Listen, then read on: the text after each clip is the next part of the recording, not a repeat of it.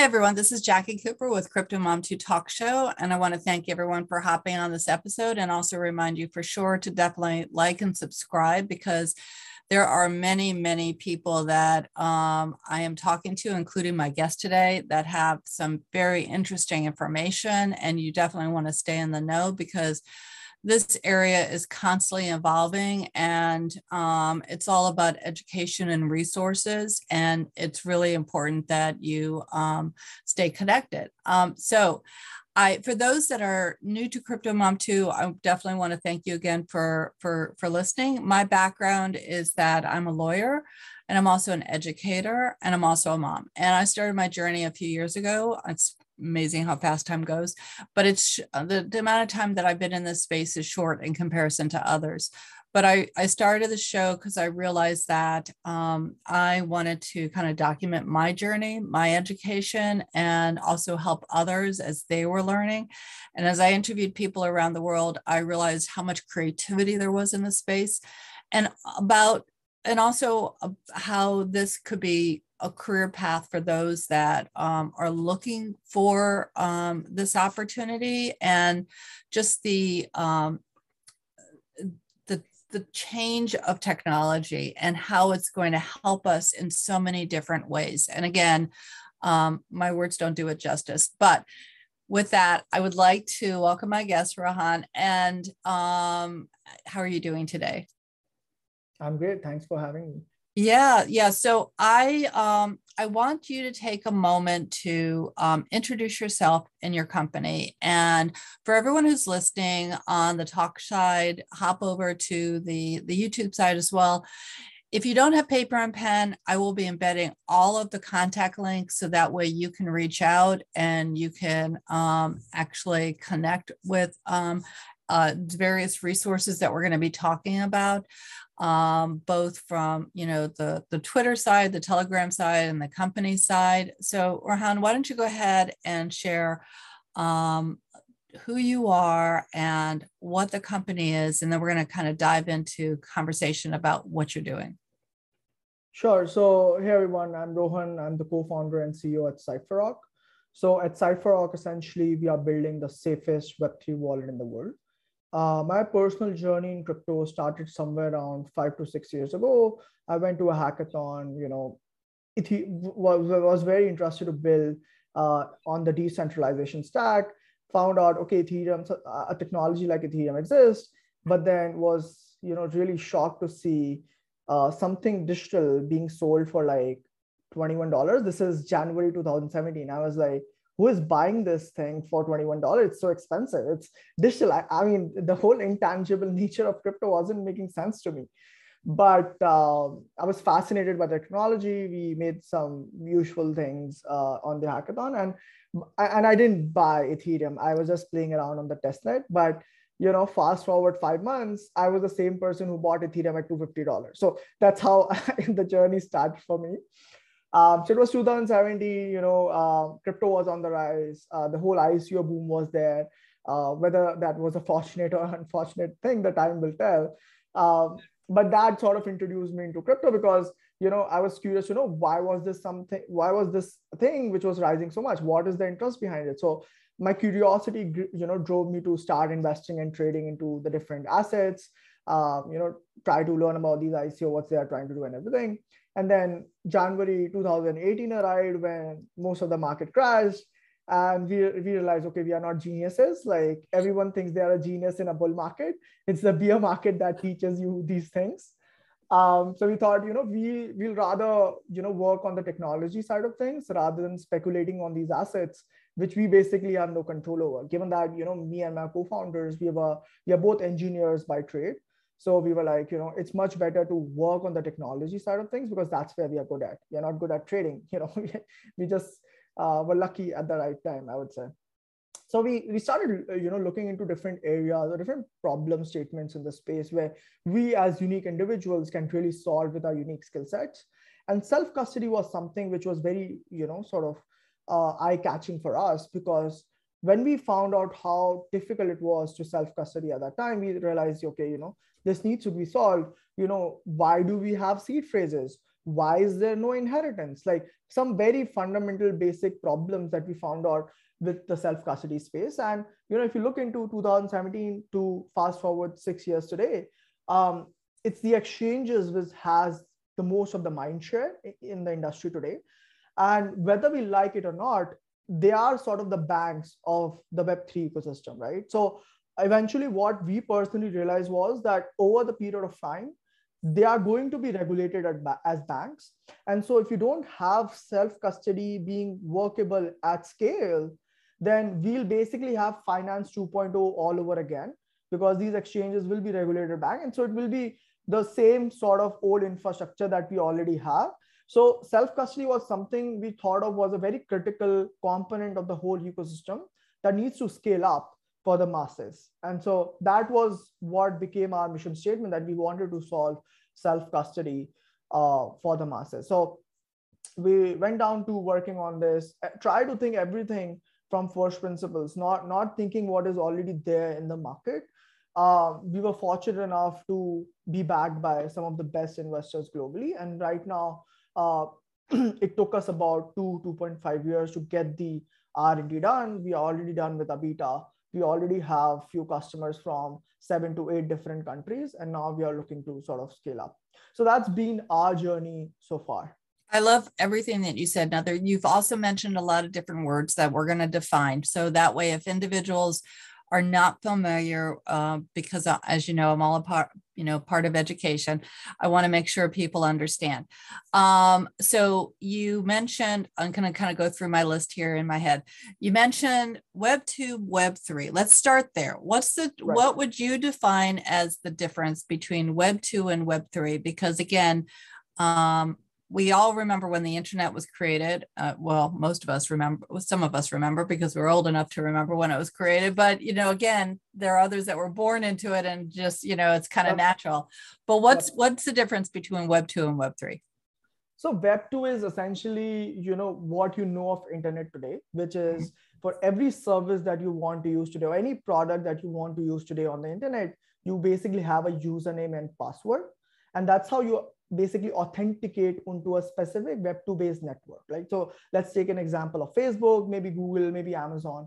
It's the same authentication mechanism, wherein the major difference is that all of the data and all of the interactions happen on someone else's property, which is, let's assume Facebook for this instance. So if you're creating a Facebook account, that is being created in a Facebook database, which they control essentially, right? Which was great because that business model allowed you to use their service for free. And they were, you know, for the scale that they were getting at, they were, you know, okay with using it for free in exchange for your valuable data over time, right? Which they eventually monetize it, right? So you use a specific service that is their property. But then over time, what people realize is, you know, these big companies actually serve their shareholders and not their users over time. So because every company have these two set of stakeholders, one is your shareholder and one is your customers or their users, right? And over time, it's like a company is built to serve their shareholders over their users. That's always going to be a case if you are a for-profit company. And that is what happened over time, right? So you see all of these incidents where Facebook bans so-and-so individual, like, you know, like the prime minister, the president of the United States over its platform for whatever reason, right? So essentially they control those assets and therefore they have the ability to control what is going to be there on the platform essentially.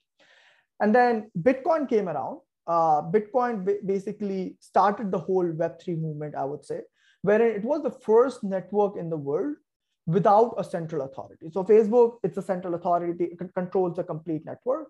Whereas Bitcoin, there's no central authority behind Bitcoin.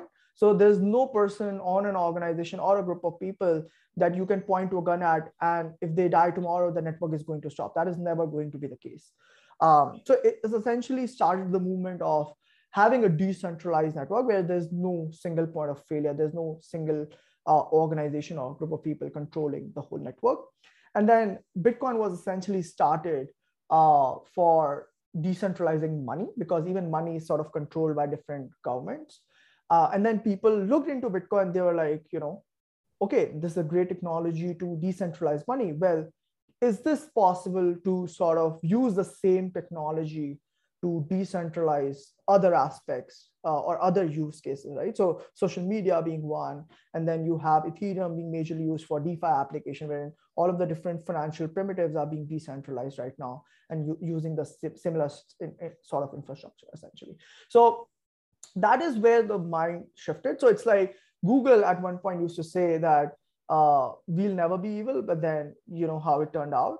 So, but the motto in the Web3 ecosystem is you can't be evil. So it's like the motto shifted from I don't want to be evil to I can't be evil. So even if a protocol tries to be evil, it can't be evil essentially, because it's all permissionless, because it's decentralized. There's no central authority that sort of controls how a protocol needs to be governed. I'm gonna interrupt you for just a quick second to say for everyone who's listening, because I usually mention it at the beginning, but I didn't. These shows are not financial advice, so you definitely have to invest at your own risk. You have to educate yourself. So you mentioned about protocols and things like that. Protocol is like the business plan of a coin or the business that's on the Web3. So it's really important that you read those protocols, those white papers, those light papers. And one of the things that I just want to mention for everyone who's listening is that even though the intent of a lot of protocols are good, sometimes even those businesses fail. And so because of maybe lack of funding or whatever. And so it is important to know that you have to, that there, no matter your, whether it's a traditional business or an online Web3 or Web2, you have to do your research because again, as you navigate in any space, there's always the chance of loss just as well as the chance of gain. So you have to do this with eyes wide open. So I want to transition. I love what you were saying. I want to transition over to some other concepts that you talked about. You talked about wallets and you talked about security and you talked about self-custody. People might not understand what a wallet is or what self-custody is. So why don't you share a little bit more about that from your perspective? Because I also love the fact that your background is tech, you know, is the engineering, it's the tech side. And you are doing what, you know, I see a lot of individuals in this space are doing. You're looking at what are the problems and your goal is to solve the problem. So go ahead and share. Sure. So I would say the easiest analogy here is gold, right? So there are essentially two ways to keep your gold. One is either you basically keep it in a bank locker with a bank, and that's where you keep it, you know, as a safety, you know, deposit box or whatever. And the second way is, which most of the people find easier and safer, is to actually keep it with themselves in their homes, right? So that's how I would like to sort of differentiate between custody and self-custody. So in this case, the gold which you keep with your bank is essentially a custody sort of thing, and then the gold which you keep with yourself, it's essentially self-custody. Now with Web2, it's like everything was custody. You could never self-custody anything. You can never self-custody the data that you have already given to Facebook, right? And then once you give it to them, it's like they don't need to take permission from you to access that data every time they want, because it's stored with themselves, right? That's where Web3 really comes in, wherein the crypto that is there, the asset itself or the token, there are two ways to keep it. One is with an exchange. So you might be aware about different crypto exchanges like Binance, Coinbase, and the others, wherein you are basically custodying your tokens, protocols, Bitcoin, Ethereum, whatever, with a specific exchange. You are trusting them that they are not going to screw against you. Or there's another way to keep it with yourself. That's what Web3 enables, right? And that's enabled through something called as wallets. In the Web3 technical terms, it's like, just like you have key to your home, there's something called as a private key, which sort of allows you to give you access to your crypto, right? So it's essentially a key to unlock your crypto. The crypto itself is stored on the blockchain, but to unlock that crypto, you need that private key. And the thing is, you need to secure this private key. Otherwise, if someone else gets access to this private key, they can take out your crypto without taking your permission, because everything is permissionless and everything is pseudonymous in this ecosystem. So I've heard, and well, I mean, and I don't know, you're going to be able to explain it better than me. You have your private keys, your seed words. And for those that I'll give my link about the crypto wallet wealth organizer, you're definitely supposed to have it offline, even though I know you're going to be talking about things that you're creating, which will also help as well. What's the difference between the public key and the private key? Can you explain? Because I heard that if you did lose your private seed words, that there's a back way to maybe recover. Is that true?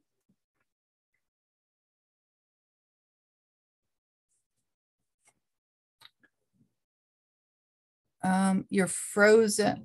Okay, there you are. You're back. Yeah, I'm so sorry. That's okay. That's okay. It's all good. Did you hear the question that I was asking you? Yeah, I'm so sorry. I forgot. I didn't hear the question. That's okay. I will ask you. So what I've heard and talking to others is that you have your private key, but I also heard that there is a public key that is another way to backdoor. So that way you can, if you had to, you could maybe recreate. Can you explain and clarify what I heard about that information?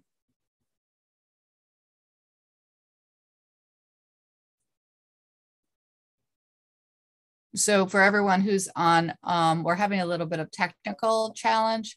Rohan, hi Rohan, you're back. So sorry. It's so okay. Sorry. It's There's okay. Some power issue, so yeah. Yes, not a problem. Not a problem. I explained to the listeners that we were having a little bit of a tech challenge. Why don't you go ahead and explain more about what your company's doing and how you're solving the problem? Sure. So just like you have a username and password to authenticate yourself into a Web2 based product or service, that's how you authenticate it there. And then in case you lose, you know, your password, you can go and click forget password, and then Facebook will give you a unique link to reset your password. That's how authentication and recovery works in the Web2 space, right? But if you are actually like self-custodying your wallet, the thing is there's no Facebook, there's no central authority to look after you, essentially, right? So similar to your username and password, in Web3, you have something called as a private key and a public key. A private key is similar to your password. You have to keep it safe with yourself. And the public key is essentially similar to like a username. So you give it to someone, and then through that, they will be able to transfer your crypto if you want to receive it from them. And if you want to send your crypto, then you need to use your private key to actually authorize a specific transaction. Now, the key difference here between a password and a private key is password is something you can generate it yourself. You can keep it as long as you want or keep it as short as you want. But private keys are very lengthy in nature. And so you can't really remember it. It's practically not possible for you to remember it just like you remember your passwords. So you have to either write it down somewhere or you have to store it somewhere, essentially, right? So a wallet is essentially like a mechanism to store that securely. A wallet could be a paper wallet wherein you stored your private key on a piece of paper. A wallet could be, you know, something like your desktop. It could be a mobile phone app, or it could be something as secure as a separate hardware built specifically for keeping that private key, right? So there's various ways of keeping that private key secure. And that's reasonably a trade-off between convenience and security. The problem with the private key over the long period of time is if you lose it, your funds are going to be inaccessible forever. That's the most important part here. That's the first important part, which is solving the loss problem with private keys. If you lose it, what happens then? Because if you lose your password, you can go to Facebook and they'll help you recover your account. But in Web3, if you lose your private key, it's gone forever. Your assets are never going to be recoverable. So that's challenge number one. How do you solve the loss problem? Challenge number two is the theft problem, which is if let's assume I'm a hacker and if I get access to your private key somehow, I can basically make a transaction from your account without your permission. And once I transact it out, there's no way to reverse that transaction. So with the banking system, you can still go to the bank and say, hey, I did a wrong transaction or whatever. And there are some cases where you will be able to reverse that transaction because it's the bank that controls the whole experience. But with Web3, all the transactions are irreversible. So once they're done forever. You will not be able to reverse them. And so if a hacker manages to make an unauthorized transaction on your behalf from your wallet, there's no way you will be able to get the funds back, number one. And number two, because these networks are pseudonymous, there's no concept as so-called as KYC. You will never be able to file a case against the hacker in the court unless you magically find out who the hacker is. Until that case, it's not possible to actually get your assets back, or maybe, you know, file a case against them in the court. So how do you solve for both of these loss and theft issues? And that's where we as a company come in.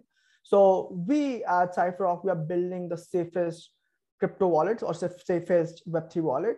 And the problems that we intended to solve for are as follows. So the number one thing is, you have to realize everything in the world is hackable today because there's nothing 100% secure you can have. That's like just from first principles. An exchange can be hacked, you know, Coinbase, Binance, all of those have been hacked in some form or another in the past. Similar with other wallets. So if you consider somewhere like MetaMask, which is usually what most of the people use if you're using a crypto wallet, or maybe something like a hardware wallet wherein your private keys are stored in a specific hardware, even they have been hacked before. So the top two ones, they have been hacked in the past 2 to 3 years, right? So there's nothing 100% secure that you can ever create. And so the way we thought about a solution here is, we know that hardware can be hacked, but what if we never stored the private key itself in a single place, so that even if the hardware or one component of the hardware is breached, your funds are still not compromisable, right? So we essentially, in the most layman terms, we decentralize the private key itself also. Whereas with all of the other wallets, it's stored in a single place. With us, we decentralize the private key. So on the technical side of things, how this works is your private key, instead of being stored in a single place, we sort of distribute it into 5 parts, which you can store in different locations. So one in your bank locker, one in your home, one in your office, you know, any 5 places that you like. And we don't control this. It's the user who's controlling this whole experience. And we will never know where you store these because these are completely offline parts. It's a hardware product, just to be clear. Is this called a cold card, or what is this called? Does it have a name? New way of doing this. This is a new way of doing it. Yeah, so it's like every other wallet was this single form of hardware when your private keys were stored, but this is the first time someone is attempting to do something like this, whereas your private keys are not stored in a single place. It's decentralized into 5 parts. But the magical thing here is whenever you want to make a transaction, you don't need to fetch all of these 5 parts. You just need to fetch any 2 out of these 5 in any order to make a transaction. So maybe you fetch the first part and the 5th part, that is enough to make a transaction. Or you maybe fetch the 2nd card and the 4th part, that is enough to make a transaction. That's amazing. Yeah, that's how it is. The closest there is to this kind of solution is something called as multisig, which is sort of there. So multisig implementation for Bitcoin is different. Multisig implementation for Ethereum is different. The problem with multisig is it doesn't work for every sort of asset. So why don't you go ahead and I love your flow of information. I don't want to interrupt it, but explain to people what multisig means. Sure. So most of the wallets are generally operate on the principle of single sig, which is single signature. Yes. When you have a private key, you use it to sign a transaction, which in layman terms, it means to authorize a specific transaction. Yes. And then that's how, you know, once that is broadcasted to the blockchain network, it gets accepted. And then, you know, whatever transaction that you intended to do actually gets executed, right? With multisig, things are a little different, wherein, think of it like this. There is like 3 people in a specific company. And then if you want to do a Bitcoin multisig, you know, transaction. So what that would mean is you can have a specific scheme set up or in layman terms, it's like access control inside an organization, wherein maybe there are three people, the CEO, CMO, and CTO. And you need at least two out of the three to basically construct a specific transaction and then accept it. So it's like, even if, let's assume the CEO goes rogue and wants to do a transaction, he alone cannot execute that transaction. At least two out of these three people needs to go rogue in order to make an unauthorized transaction, essentially, right? So essentially, it's like 2 of 3 scheme, wherein you need any two, but at least two of the people to make a transaction. That's the multisig premise.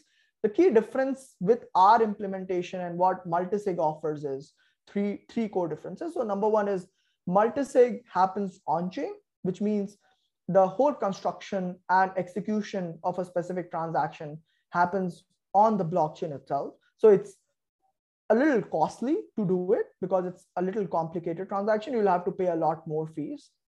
The second problem with that implementation is it only works for certain chains. So Bitcoin has been the most sort of reliable chain over the years. And therefore, I personally trust only Bitcoin's multisig implementation.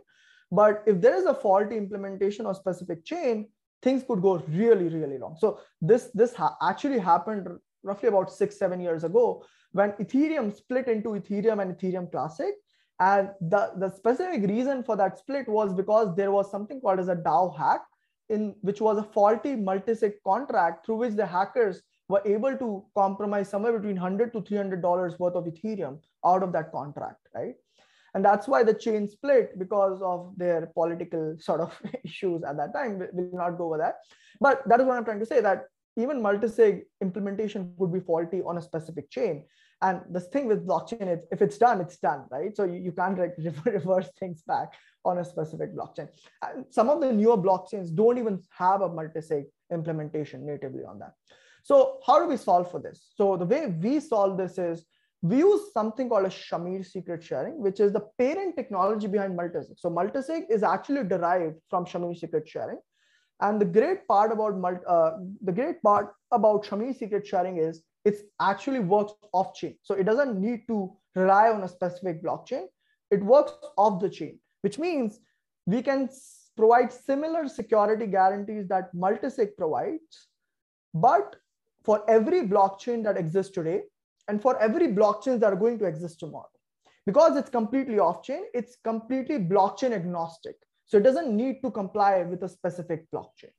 So it's like the holy grail, I would say. Right? So any blockchain that doesn't have it can have similar security guarantees with us. And it's much more easier to use. With multisig, it's like you have to have these different wallets, initialize all of them, make specific blockchain transactions or blockchain calls individually through those wallets. But in this, it's like you just tap a card and it's done. So very similar to how your debit cards and credit cards works, but at 10x more security than any other wallet out there in the world today. So that's our key differentiator, which is, as I explained, you need any 2 out of the 5 to make a transaction. So it's like, the way we solve the loss problem is, even if you lost any 3 out of the 5, you still have the remaining 2 to recover back your asset. So you're okay to lose any 3 out of the 5 and still be safe that your funds are safe. That's not the case with your other wallets. If you lose them and your seed phrase, your funds are gone forever, right? But in this case, even if you lost any 3, your funds are still secure. That's how we solve the loss problem. The way it solves the theft problem is, now, for a hacker to compromise your assets, number one, they'll have to find the locations of at least 2 out of these 5 things. So that's the biggest problem they have to solve for. Hypothetically speaking, they managed to find it. Let's assume that. They managed to find the device and maybe one of the cards. Then they'll have to crack open the PIN/the password protection on top of these cards and the device, which is practically impossible because we use the same security, solutions, which are actually, if you can see on the screen, yeah, these are the cards. Yeah, these are the cards, and this is the device. So essentially, when you buy the product, you get 1 of this device and 4 of these cards, essentially, which means the total of the 5 things, essentially. Yeah. And in order for you to make a transaction, you just need to fetch any 1 of the card, tap it on the device, and enter the PIN that you had set, and a transaction will be done, right? for a hacker to compromise this, they actually have to crack open these cards. And these cards are not your normal RFID cards. These are the same cards used in the banking industry to make your debit cards and credit cards. So if they manage to crack open the pin on top of this, which relies on the 50-year security guarantees of the banking industry probably is going to go down before us, I would say, right? If they're able to do so. So it relies on the security guarantees that is already existing in the banking industry since the past 50 years. We are just sort of porting in a more user-friendly way for the users of the Web3 ecosystem. So that's the first problem we solve. So I'm glad that you showed the visual of what the product looked like, because I think that that's important for people to see. I know that when everyone who's listening goes over to your platform, they'll be able to look at both the product as well as look at, you know, the company background and that type of thing. Yeah. You were about to share the next thing that you solved, the next problem, I think. I interrupted you. So that was the first problem, which is how do we make the security of these wallets 10x than what is already out there, right? So that's the first problem. The second and the biggest problem we see in the space is the seed phrase, which is every wallet that you use today, you have to back up your private keys on something called as a seed phrase, which is like those 24 words that you have to write down on a piece of paper and store it somewhere else. And the reason why you need to do it today is because what if you lose your wallet? What if your laptop gets corrupted? What if the hardware that you bought, what if that's lost? What if it gets corrupted, right? Due to a malicious software update or whatever. Like there are tons of, you know, different things which could happen to that wallet, right? And therefore, if anything happens to your wallet, you know, you need to have that piece of paper along with you in order for you to basically port or recover back your assets. But think about this. On one hand, you're using something as a wallet to secure your funds, but on the other hand, you're exposing the same sort of private keys on a piece of paper, right? It doesn't make sense for a user, because for a hacker, he will not try to hack your wallet. He'll go for your seed phrase, because it's literally your life savings on a piece of paper that I can just take it away and then transfer it out, right? It's much, much easier for me to hack it, right? So it doesn't make sense for us. And that's how all of the wallets in the world, at least for the Web3 ecosystem, works today. We were like, you know, we need to solve this because it's a big blocker for the users who come into the ecosystem. Even the NFT artists, the thing is, those guys, and we can't expect the general masses to be technical, right? We have to design products which are usable by masses, which doesn't require to have technical expertise to use it, right? And so what happens with NFT artists today is, they use these wallets, they use something like a MetaMask wallet. They don't know the technicalities about using a wallet. A random stranger in the internet says, hey, you want 5 ETH, 10 ETH, you know, in order for you to do it, give me your seed phrase. And they don't realize the importance of seed phrase. Then they give their seed phrase to random strangers on the internet, and they just lose out their NFTs or whatever fund that they have stored on that wallet, right? And it would be wrong to say that a user needs to take care of this, because the ecosystem has to do better to solve for this. And that's where we sort of are trying to come in. So what we have done is, because your private keys are never stored in a single place, you don't need to back it up on a piece of paper. That's the magical thing here, because your private keys are sort of decentralized into 4 of these cards and the device. So it's like, even if you lose 3 of them, your funds are still recoverable from these 2. Or if you lost these 3 parts of them, your funds are still recoverable from these 2. So you don't need to back up your, you know, private keys or your funds on a piece of paper. You don't need that. So we have completely removed the need to, you know, store it on a piece of paper and make your complete cryptocurrencies insecure in the first place. So that is the big sort of challenge that we solve for in the ecosystem, that you don't need to back it up on a piece of paper. It's gone for the users. Now, it's not that we are trying to gatekeep it. If you still want to view your seed phrase, you can still do it through the device. So that's still doable, right? If you maybe, you know, you didn't like the product, or maybe, you know, you are, you know, more interested to use a Ledger wallet or whatever, any other wallet, you can still, you know, view the seed phrase and transfer it out into another wallet, because crypto is all about being open and then be collaborative rather than try to gatekeep everything. So that's the second problem we solved. I love it. I love it. Was there a third problem? Otherwise, I was going to ask you a question. Yeah, the third problem is, again, a very important problem, which is how do we solve for crypto inheritance? And I believe this is something very interesting to you on a personal level as well, since you are from the, the law background, which is with all of the other asset classes, it's the government and the banks that take care of the inheritance process for the user.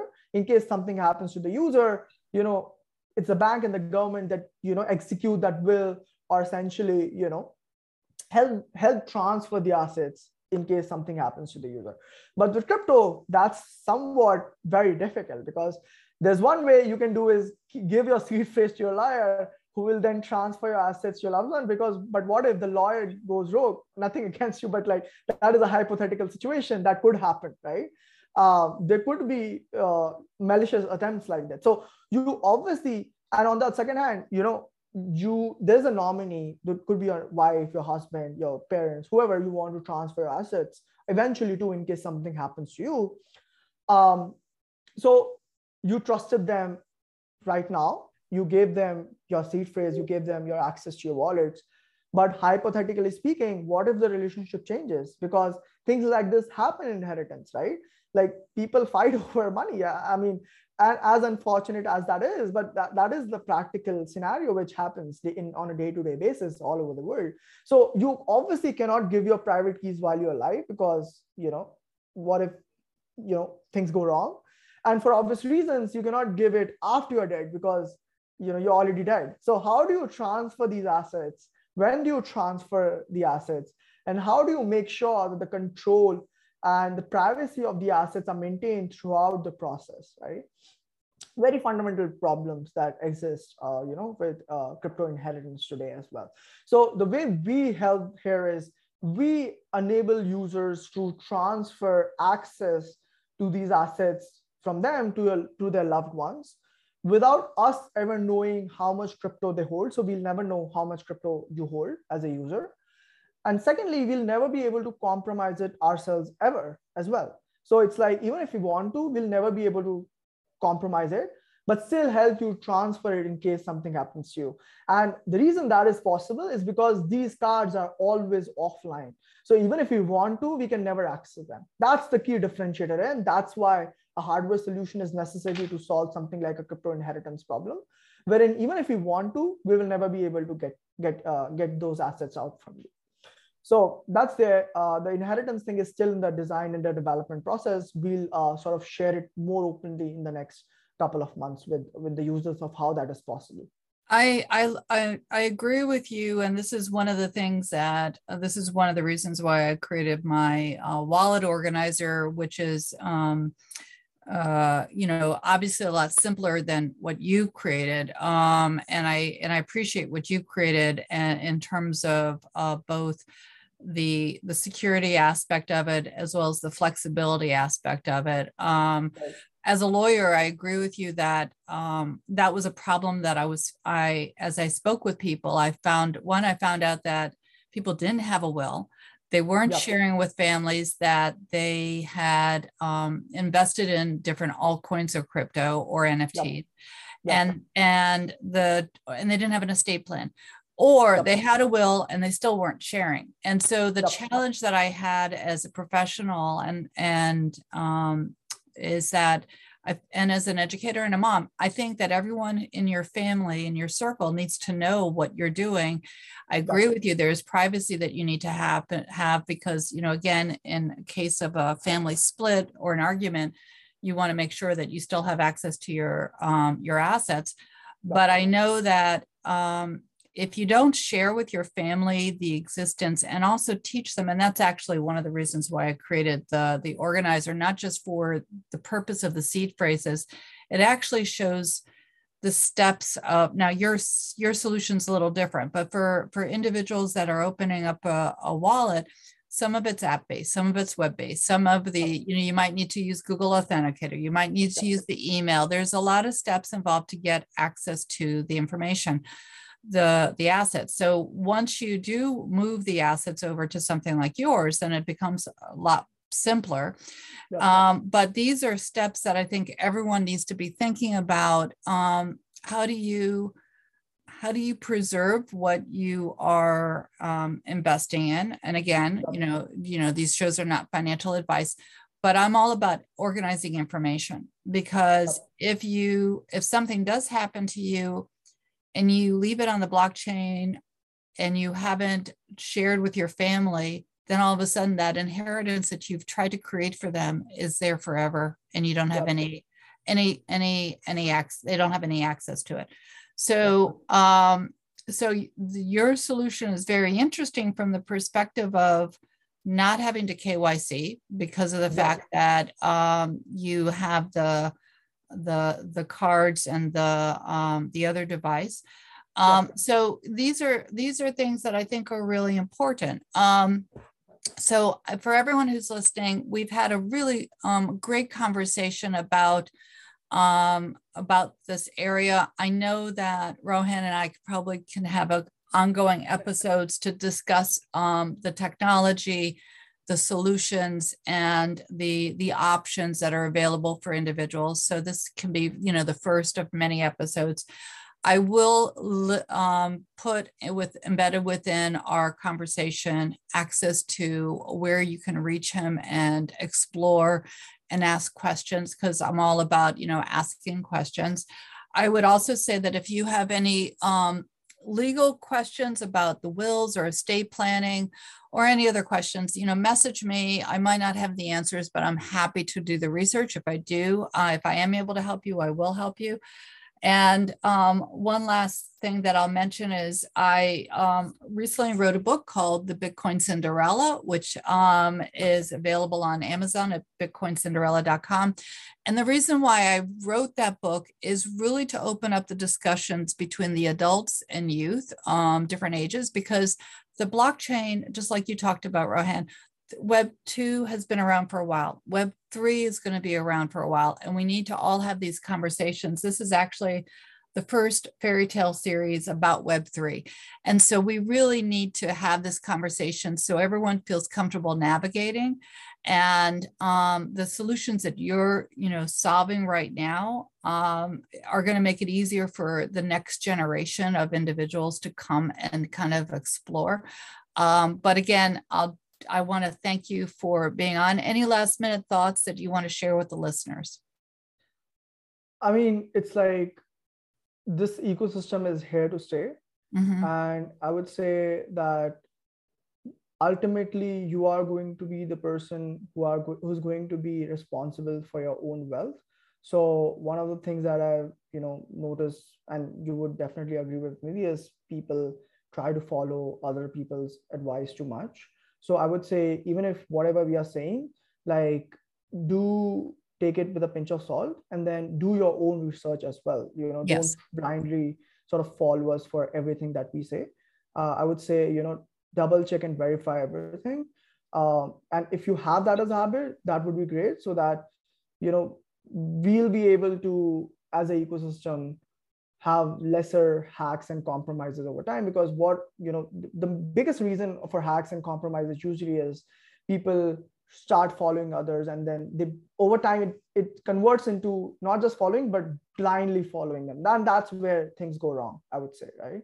So do listen to, you know, informational content, but always verify things on your end as well, both financial and both non-financial aspects of the Web3 ecosystem. I agree with you totally. Thank you so much for being on. I look forward to our next conversation. Everyone, remember, be kind to yourself, be kind to others. We're all connected. We're all one world. And have a great day. And definitely remember, like and subscribe, because each conversation that I have on Crypto Mom 2 can maybe provide another bit of information for you as you do your own research. Thank you so much, and have a great day.